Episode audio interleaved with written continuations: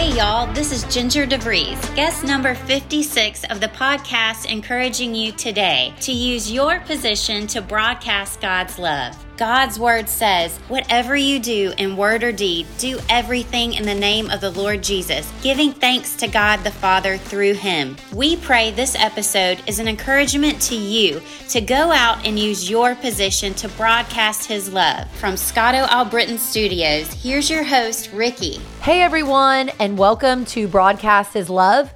This week you get to hear from my husband Riley and one of his dear friends, Spencer Reeves. Spencer is the executive director of Child Hope International with his wife, Risa Reeves. This couple is so special to us and their children. We just love them. They spent almost 10 years living in Haiti. Spencer and Risa first began working with this organization called Child Hope back in 2010 when they did relief work. After the huge 7.0 magnitude earthquake struck Haiti, leaving its capital city, Port au Prince, devastated, 200,000 people were reportedly killed from that incident. And I got these stats from the United Nations news website. In 2012, they moved their family to Haiti to work alongside this organization, Child Hope, where Spencer worked as a team coordinator. And they did a lot of local events, getting the community and kids together through playing football, hosting soccer clinics, and sharing the gospel through sport, which is pretty awesome. They also worked in building a local church in their community. In 2016, Risa and Spencer started working as Haiti directors and began leading the transition to family based care, which means focusing on orphans in their orphanages and getting them back to their families, not to get adopted, but family based care. So, reaching out to the grandparents, reaching out to the aunts, the uncles, anyone to keep the orphan within the family. So, what they're doing is really unique. And I just love this couple, Risa and Spencer. Today is Giving Tuesday, November 28th. And Giving Tuesday was created in 2012 with the simple idea to encourage people to do good and celebrate generosity. So, if you're looking to give this Giving Tuesday, we want you guys to check out Child Hope. And I will put a link in the description of this podcast where you can go to check out more information on this organization and also give if that's what you've decided in your heart to do for the Lord and to advance his kingdom purposes as God is using the Reeves family through Child Hope. Today, you get to laugh out loud and just enjoy what God is doing in Spencer's life. You get to hear his story and also what's going on with my husband. He just loves Spencer so much. We just love this family. So I can't wait to hear how God speaks to you through listening to this conversation. Feel free to message us on Instagram or email us at broadcasthislove at gmail.com and just let us know what God is encouraging you to do, what He's telling you, how He's speaking to you through this conversation, and I'll be sure to get it to the Reeves family. Y'all have a blessed day. Thanks for listening and enjoy this conversation with my extremely chill and relaxing husband, opposite of his wife, Riley Stewart. Hello, Broadcast His Love audience. This is obviously not Ricky. This is her husband, Riley and we are here tonight with Spencer Reeves. Hey, Spencer, man, how how is everything going? How is life? Life is busy, but it's good. Yeah. Has anybody ever told you you're, you're the most interesting man in Pensacola? I haven't heard that yet. No. Okay. Well, you are. So happy to have Thanks. you here tonight, man. Happy to be here. Yeah, I've been looking forward to this. Definitely. So, Spencer, tell us a little bit about you. Yeah, well, uh, I'm originally from the Pacific Northwest. I was uh, born and raised up there in Ellensburg, Washington, and then moved down to California for college. Played soccer through college. Ended up meeting uh, my lovely bride, Risa Reeves, and um, from there we we discovered a life uh, calling to uh, Haiti and in the mission field, and and we've been participating in that for the last uh, 12 years. So, man, that's awesome. Yeah. By the way, Risa, your wife is amazing. Uh, Ricky, you know, we, we both married way up, honestly. You and I did. So I would agree. We have that in common. And really would love just to talk with you a little bit about your organization, Child Hope, what y'all do, and just share with the broadcast his love audience, you know, about what y'all do and how y'all are impacting God's kingdom. Yeah, and I just want to say thank you to you guys as well. Um, taking the time to dive deep with people in in their hearts, in in their mission, what they're called to do, um, in their faith, uh, and how they live their faith out is really important as we testify and and live out this faith in Jesus. And so I appreciate you guys in that. Child Hope International uh, was founded 20 years ago. Wow. Uh, in Port-au-Prince, Haiti. A, a beautiful family out of Southern California decided to move their their lives to Haiti to look after vulnerable children, and uh, the orphanage was really birthed out of a rescue opportunity with kids that were another orphanage has, was closing, and they stepped in and and provided a safe space for them, and Wow. um, yeah, and so as an organization, we've been operating in Port-au-Prince. This will be our twentieth year. Man, congrats. Yeah, yeah. God's doing big things. 20 years, man. Haiti's a pretty amazing place, with a pretty, uh, just from the little experience I've had, it's a it's a place that's full of hurt, and it just seems like things just keep happening. You know, to the Haitian people down there, it's pretty wild. Yeah, the organization itself really has uh, been through the earthquake and the years, you know, before that that were quite unstable with food insecurity and changing governments and storms and but God's been faithful and uh, what we are today is nothing like what the organization was originally. I think that the heart of it is the same, but the activity and and the walking it out is is totally different. It's been quite a journey. Obviously, I wasn't there until about the midpoint, maybe halftime, uh, is when I started my journey in Haiti. Really began began learning in our first couple years there of what God was was planning to do. So Yeah, and I mean, your family was all in, man. Y'all, you know, had your kids the kids down down didn't there. have much choice. yeah.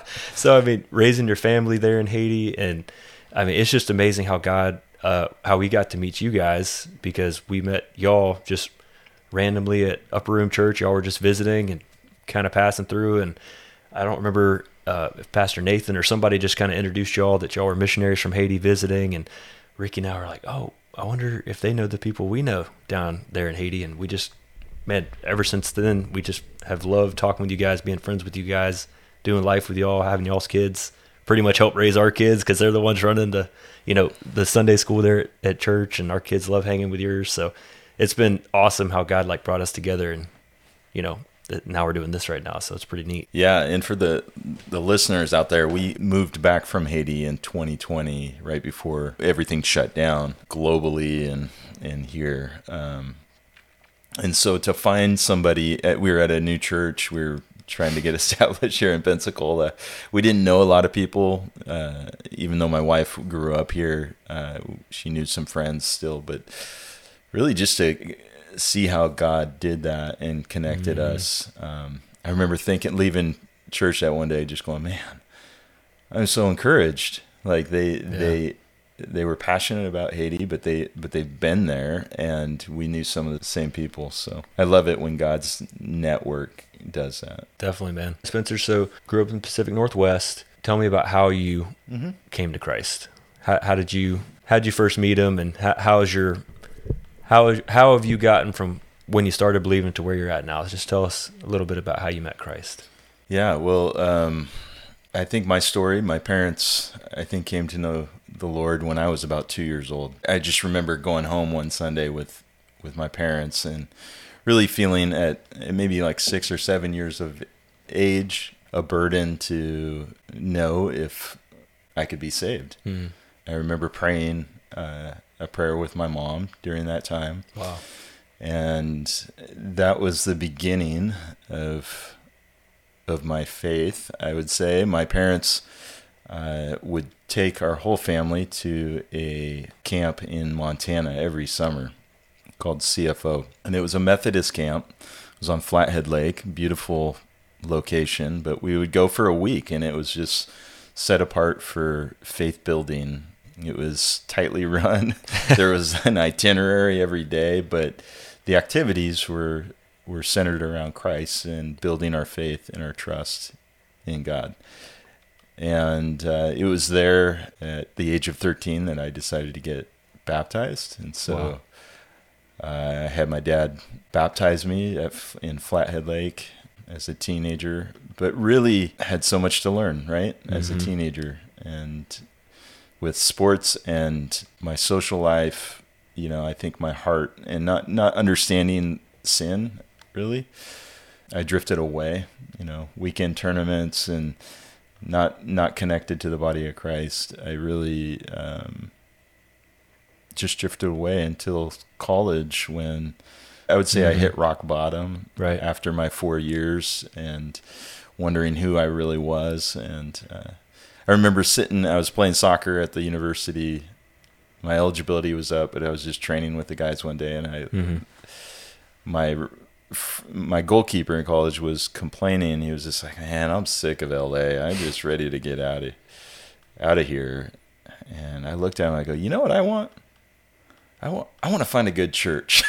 Oh wow. and it was something on my heart. And th- that week, I had like literally had a one of those big yellow books mm-hmm. and just kind of had my finger in the pages, looking up churches. And I I would call them, and it would be the Korean church. It would be mm-hmm. a Wow. Taiwanese Mandarin church, like the languages I got, and I'd hang up and. And then I had this conversation on the soccer field one day with with him, mm-hmm. and he looked at me and he was just like, what did you just say? Like I've seen you. I've I've know what we've done together for four years. Like, and he goes, you know, that's funny you say that because I have this guy that calls me every week and invites me to this young singles thing up at Bel Air Presbyterian. Oh wow. And he was like, Do you want to go check it out? Because I'm tired of him calling me. and I was like, Let's do it. And we went that night, and I walked into the room, and there were 300 young adults Wow. worshiping God. And I knew, I knew coming out of that party scene in Hollywood and um, just you know my demographic in LA trying to have fun it was it really it was where I needed to be Mm-hmm. and so he never went again and I kept going and Wow. uh, ended up meeting uh, fellowship and started building a community and uh, right around the same time I had a good friend from uh, high school. He called me up said hey I'm getting transferred to LA let's get together. Uh, he was in the Air Force. And so he I didn't know at the time but his faith was really strong. Wow. and uh, he ended up really discipling me. And I had all these questions. And I would go over to his apartment on Manhattan Beach Boulevard every evening I could, and I'd say, "I read this. What is this? What about this? Like, are these things connected? These two, Mm-hmm. you know?" And he just patiently loved on me and listened and gui- guided me, and uh, we're best friends to this day. Uh, he lives in Colorado Springs, but Dude, that's awesome how God brought somebody along right at the right time for you. that's right. You know, to to Yep. plug you in at that church, and then he jettisoned out. Yep. And then when you're kind of getting out of that, he brings in a buddy. That is God's timing's so good, man. That's so cool. So good. And uh, guess who his uh, neighbor was? Who's that? Risa. Oh my goodness, man! So God just was has a this domino effect. Yeah. he, he is good. So That's awesome, man. Well, cool. And then, uh, you know, life continues on for you guys. And then, how do you make the leap from there to to Haiti? 'Cause That's a pretty big jump from yeah. L.A. to Haiti. Well, the church we were in in LA was in Redondo Beach called Kings Harbor. And around the same time that Risa and I started dating, we were attending this church and we watched two families in the same season in the church come forward and say, We're called to start an orphanage. Wow. And um, one of them ended up moving to Haiti and one moved to Mexico. And we were just kind of blown away watching these people walk away from their their career, their life, their what they know to go serve vulnerable children in another country. And so um, naturally we felt I, I felt inspired. I felt um, just encouraged to follow them and pray for them. Definitely. I joined a prayer team to be, you know, to lift their family up. And the ones in Mexico, and I would go down and visit quite often. And Any chance we got, we on the weekends we would we would zip down two hours to Tijuana and then another two hours down to where this orphanage was. And so much so that we were feeling like God was preparing our hearts to maybe do this one day. Wow. I was doing commercial real estate in LA. She was working, but we ended up getting married down in in the Baja. No way. and, and Risa had uh, her. I think she had eleven junior bridesmaids of of girls that were in that orphanage. How wonderful, man.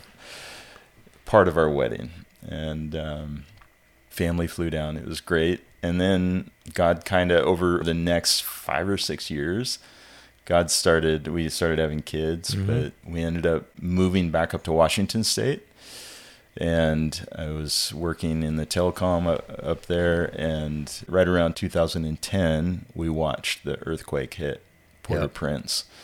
And at the time, one of the largest earthquakes recorded in terms of casualty and the vulnerability in the in the population there. And we reached out to our friends that we had watched move there, and we said, "Hey, should we come?" And they said, "Well, would you consider bringing a team?" We said, "Absolutely." And so that was our first trip in August of 2010, and we we gathered together nurses and doctor and uh, construction crew, and hmm we spent two weeks there. And Risa was pregnant with our third child, Salem, at the time. She was about uh, five or six months pregnant, Wow. and uh, yeah, that was our first introduction to Haiti. And this wasn't one of those uh, Christian timeshare type missionary type mission trips where you're going and staying in five star. You're staying in Haiti first, and then bringing your pregnant wife with all kinds of craziness happening after an earthquake, leading other people. Like that's pretty powerful, man. That's awesome. Yeah, that first trip was life changing in many ways. But I remember sitting talking with Risa, and she said she was still trying to adjust to the heat. It was like Mhm. 110, 112. Wow. The humidity was off the charts, and I said, "So, what do you think? Do you think maybe God's calling us here?" I think it was like the second or third third day, and she looked at me. She's like, "I, I, I, I don't, I don't know." Your timing was great. Yeah, right. Like the second day we're there. I'm asking her this, and and she goes, "I don't know. I'm just trying to get the air conditioning to work in the room. You know, like I'm trying to balance my body with this Mhm. kid." And she paused and she said, "Well, what do you think?" And I said, "I think we could easily spend ten years here." Wow. And I remember saying it, and then I remember thinking that's kind of arrogant, but I, but it just came out. It's cool God put that on y'all's heart. Right, Yeah. right then, day two. Yeah, there, we've never, you know, held firmly to that timeline, but here we are at 12 years, and God's been faithful and in the work, and just really been with us. That's wonderful, man. Time. So tell us a little bit more about your organization, Child Hope International, man. Like, what's it look like down there? What are y'all doing? Let's let the let's let the people hear about what God's doing through you guys down there. Yeah, so we so we've had a phrase doing orphan care differently.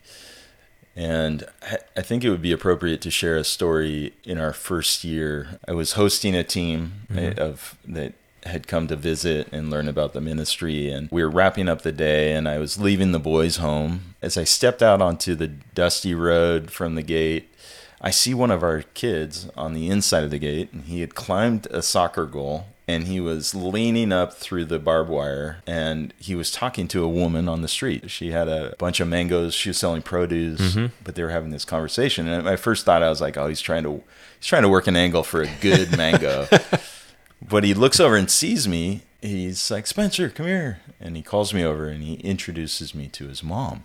And I was like, "Oh my gosh, you're you're you're you're his mom. Oh, so so nice to see you. Nice nice to meet you." And I'm thinking in my head, I'm like, I didn't know that there was family. Mm-hmm.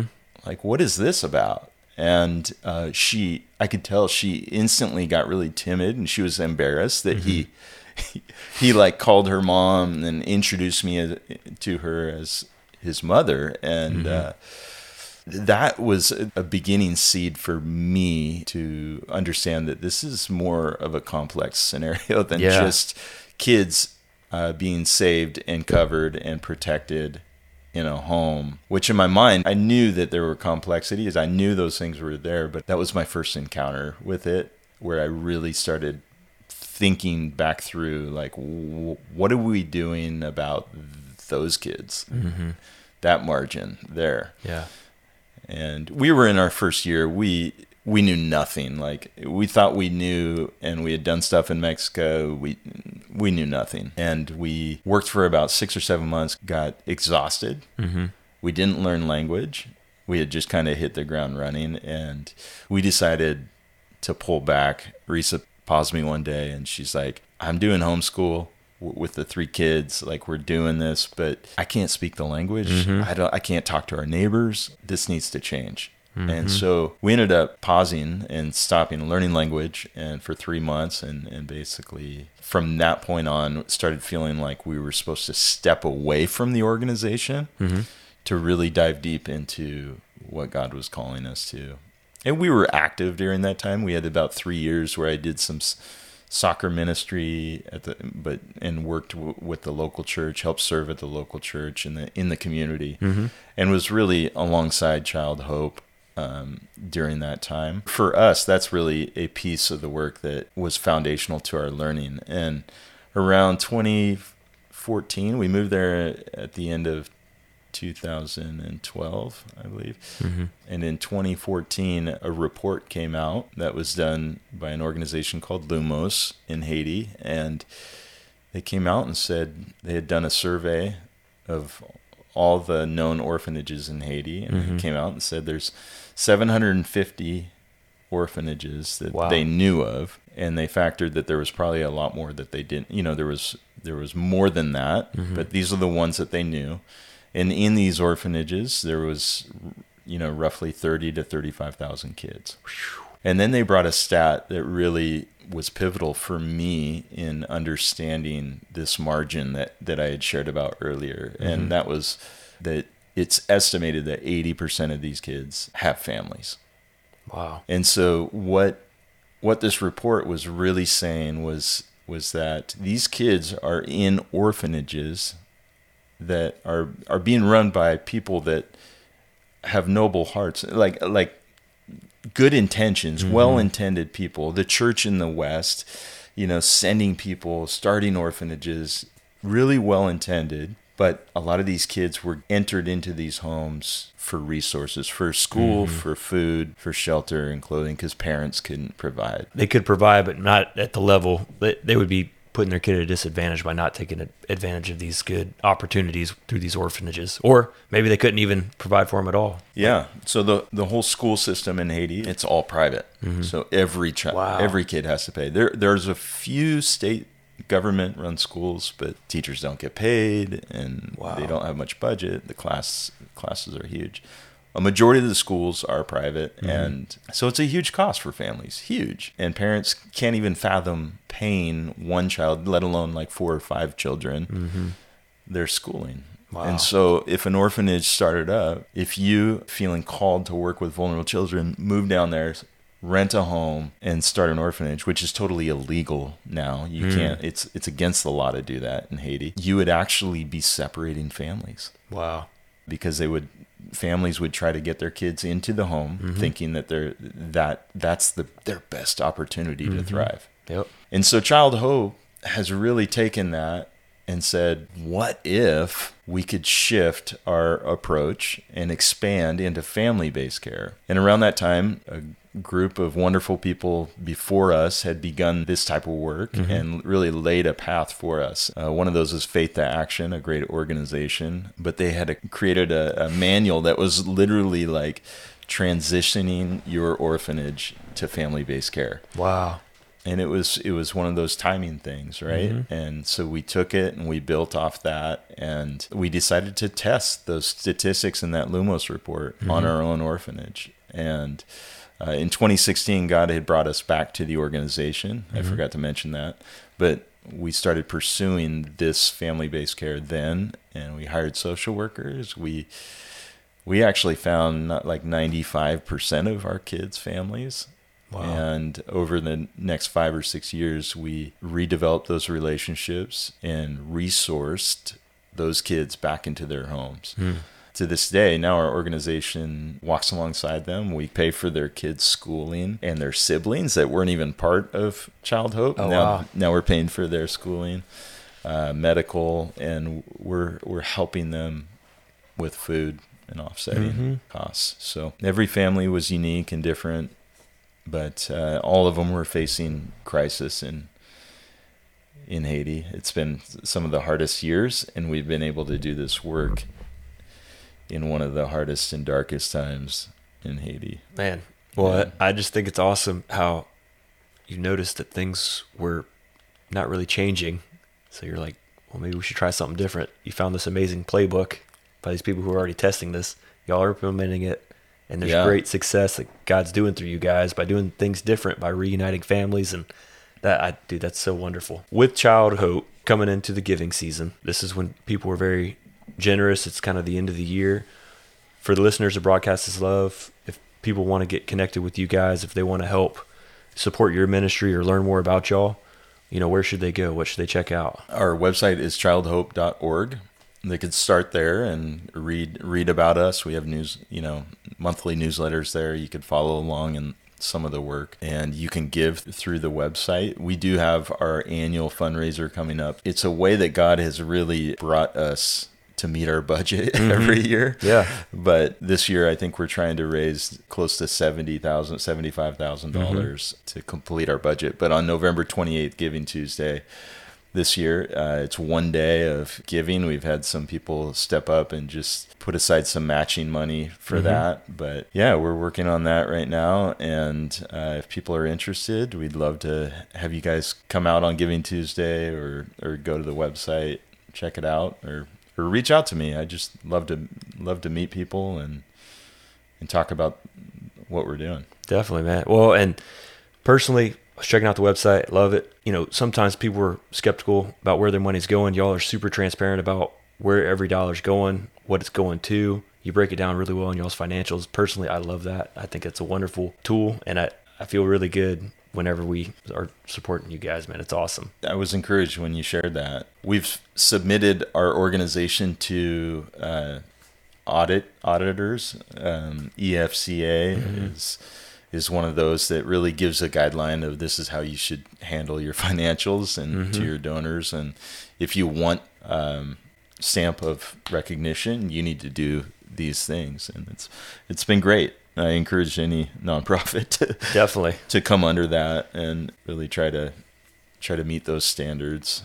Definitely, man. Yeah, transparency is key, and man, it just uh, that's it's so cool what y'all are doing, and it's so awesome to see what God's doing through you guys down there, and how these funds are being you know utilized. It's it's amazing. That's awesome. But uh, is there anything else you want to touch on? Yeah, well, I, you know, I talked about those families, right, that we're serving, but I would love to talk about another piece of our work. Once we got all of our children back home, we've we've now started training social workers, Mm-hmm. and our our heart was to really come alongside other orphanages and show them how to do this work. Wow. And so, one of the things the Lord really put on my heart was get through these reunifications and you'll have all the evidence you need. Mm-hmm. And I really clung to that in the process. It's been really hard and and difficult work, but when we got through and one of our last kids, I'm going to share this story because Yeah, please. It's, it's such a bookend to the work that we were doing. Imagine imagine an orphanage and the kids that you've lived with Mm-hmm.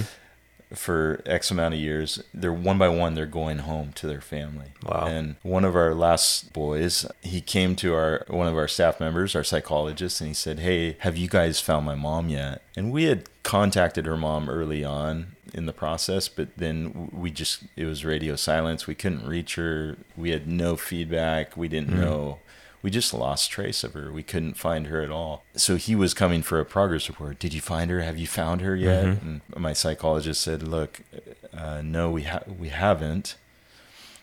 And as she said that, he just started crying. Hmm. He just put his head down and started crying and weeping. And she she paused and then she she she goes, "I don't know even know why I said this, but I just said, Marcel." Have you even prayed about this? Oh wow. And he, he kind of like looks at her and, and lifts his head, wipes his tears. And he's like, well, no. And she's like, well, you know, you can pray. You can ask mm-hmm. God for this. And the meeting adjourned. No joke. Within one week, mom shows up unannounced at the office, at the orphanage. And he comes running back to our psychologist. Wow. Miss Cindy, thank you so much. I can't believe you told me to pray and I prayed. And my mom's here. Man, praise the Lord. And that was that was our last reunification. And Power of prayer, man. yeah. Yeah. And it was so cool for our staff to see that. Mm-hmm. See the power of a young boy's, you know, prayer and how they can participate in their faith in this process. And so that was a really big deal for us. Now we're not an orphanage anymore, right? like we don't have any kids in the home. And we really felt as a team that we wanted to bring this to other orphanages mm-hmm. and share everything we we knew and were learning and had learned in the process, we wanted to share it with other organizations. And in doing so, God led us to to start a training for social workers. Mm-hmm. We didn't know how to reach other orphanages, where they were exactly in country, who they were. Mm-hmm. My team on the ground said, "Let's do a training for social workers and make it mandatory that they they must be working with an orphanage." Mm-hmm. And as we did that, we started teaching social workers how to do family based care. In that process, we've come into contact with nearly 40 organizations. Uh, we've trained 140 social workers, Wow. and it's been really neat. Currently, we're working with 12 of those organizations. We're talking to them on a weekly basis, and that's a big chunk of our work. We're looking to expand that aspect of it orphanages are in crisis right now and a lot of them are are beginning to think about family-based care as a solution. Mm-hmm. We're excited. We're challenged. The circumstances are are just, you know, downright unbearable at mm-hmm. times, Yeah. but God has been faithful and continues to to provide and it feels like for such a time as this, right? Like it feels like wow if we can do this in this moment what's it going to be like when haiti forms a government mm-hmm. and the gangs get dealt with like the security comes back to the country mm-hmm.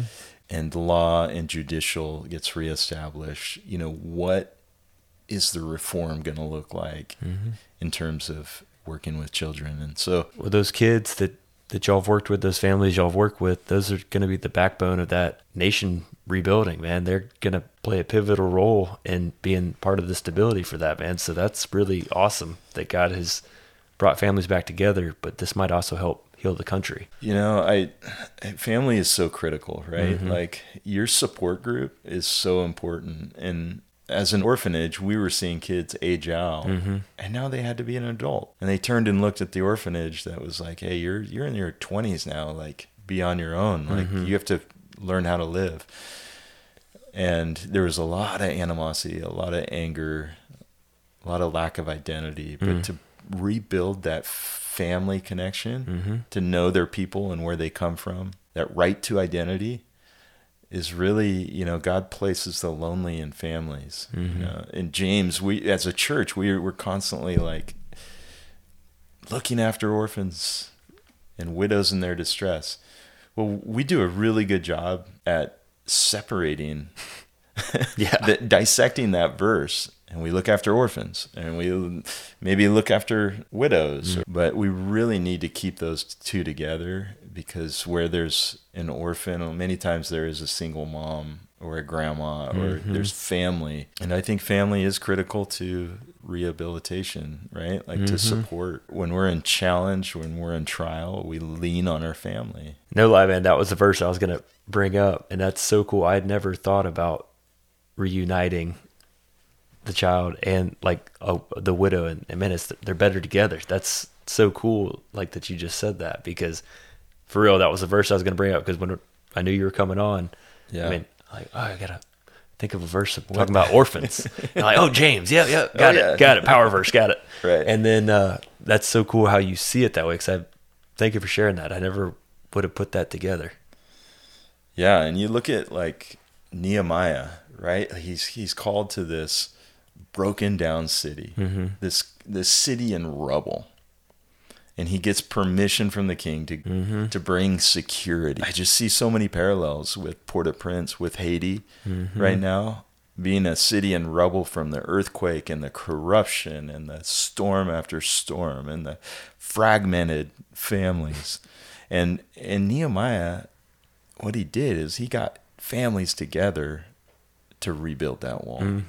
He s- he placed them on the wall, like you, you, this family here, this family here, and the families were the ones that that ended up defending and rebuilding and securing the mm-hmm. nation of Israel. Yep. Right, like the, and so we won't always know what what the outcome is. But I get I get excited thinking about that families maybe 10, 15 years from now will look back and be like, you know what, the boundary lines have fallen in pleasant places for mm-hmm. us. Like it was hard for these kids. They didn't under they don't understand re-engaging a culture that they didn't fully know. Mm-hmm.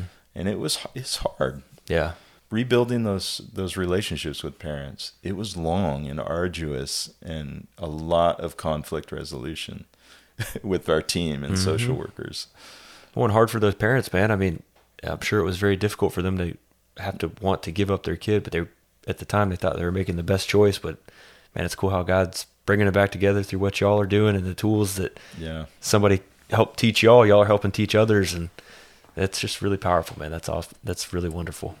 yeah so a big piece of it is re-educating people i mean i, I think people have done the short-term mission trip mm-hmm. they've gone to an orphanage they've played with kids been totally impacted but there's a whole other side and for for my heart i really want to try to raise the standard in the church Definitely. if you're a church out there, if you're sowing financially to an orphanage in the global south, I just encourage you to to really educate yourself on the possibilities of family-based care.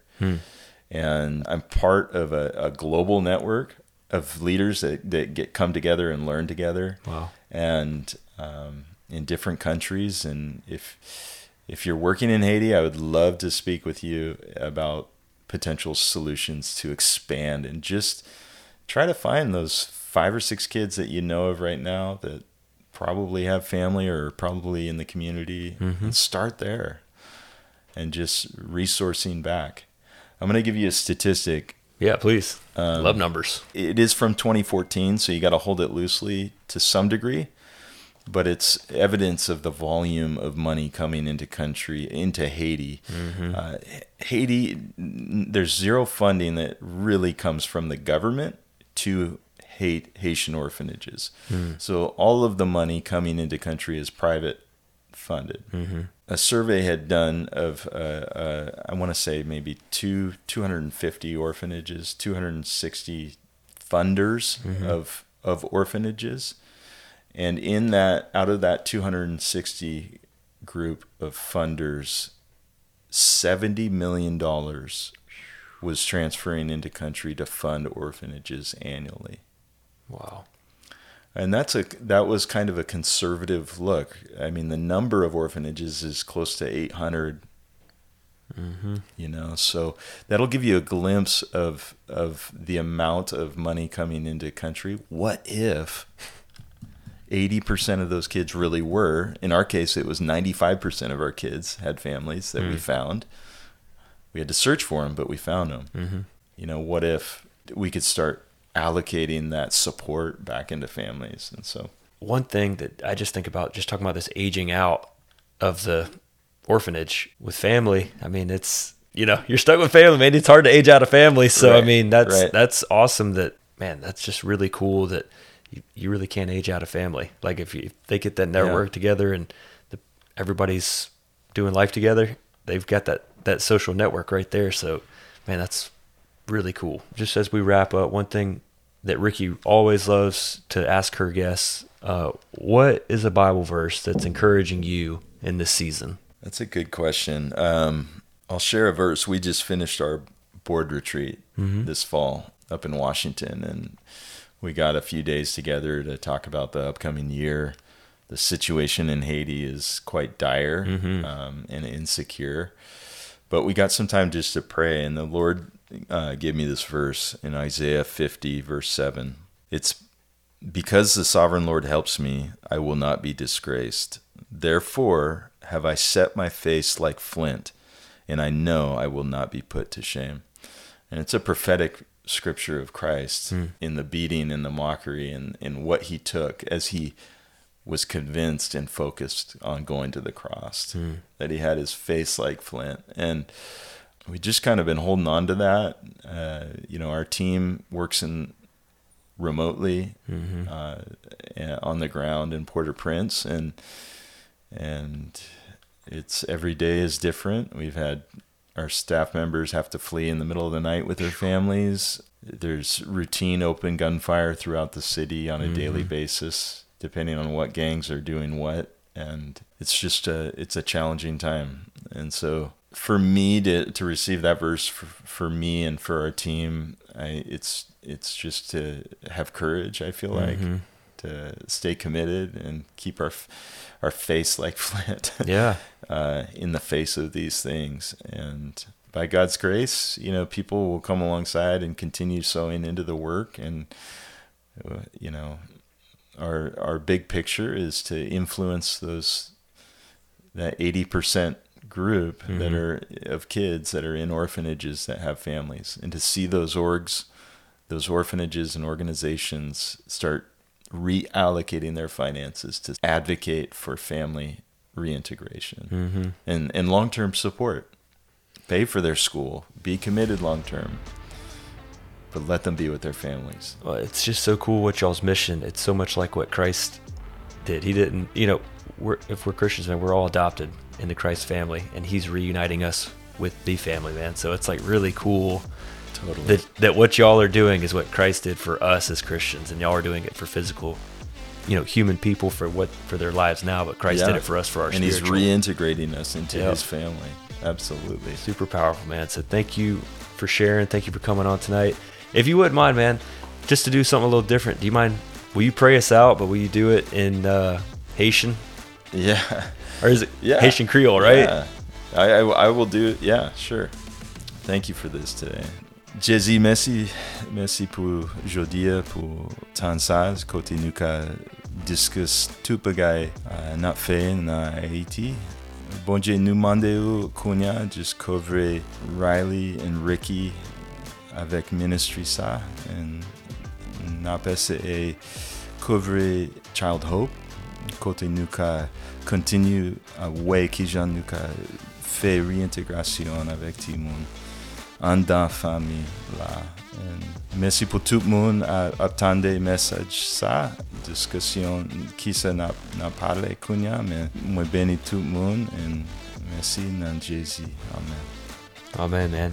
Yeah. Spencer, thank you for coming on. It's, you know, anytime Haiti's in the news, it's usually not for something good, man. But thank you for yeah. bringing some good news tonight about what God's doing down there through you guys. Thank you. I'm encouraged, and uh, keep doing what you're doing. Yeah, man. God bless. See y'all.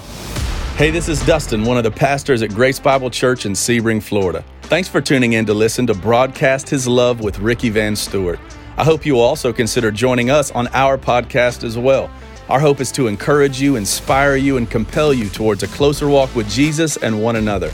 You can find us on every platform where podcasts are offered by simply searching for Grace Bible Church Sebring. Again, this is Pastor Dustin, and I hope to get to connect with you very soon. Hey, this is Mark Stockland, pastor and CEO for Haiti Bible Mission in Jérémie, Haiti. If you'd like to follow along with what we're doing in Jérémie, Haiti, you can check us out at HaitiBibleMission.org. You can also follow us on Facebook and Instagram. We'd love to get you guys connected with what we're doing in Jérémie, Haiti, and how you can partner with us to live the difference to help empower leaders to transform communities. God bless you guys and have a great day. Hey everyone, it's Erica with Glassy Day Studio, where we believe every broken, discarded, and disrupted thing will be reclaimed, restored, and redeemed by the one who created and calms the waves. Glassy Day jewelry is shaped from recycled surfboard resin, and each design is named after a woman in the Bible. And 10% of every purchase supports foster care ministries. Check it out at glassydaystudio.com. And thanks for listening. And if this episode has drawn you closer to Christ, please share it with your friends and family or even one person that might find encouragement in the message and a deeper relationship with Christ. God bless and have a great week. This is amazing!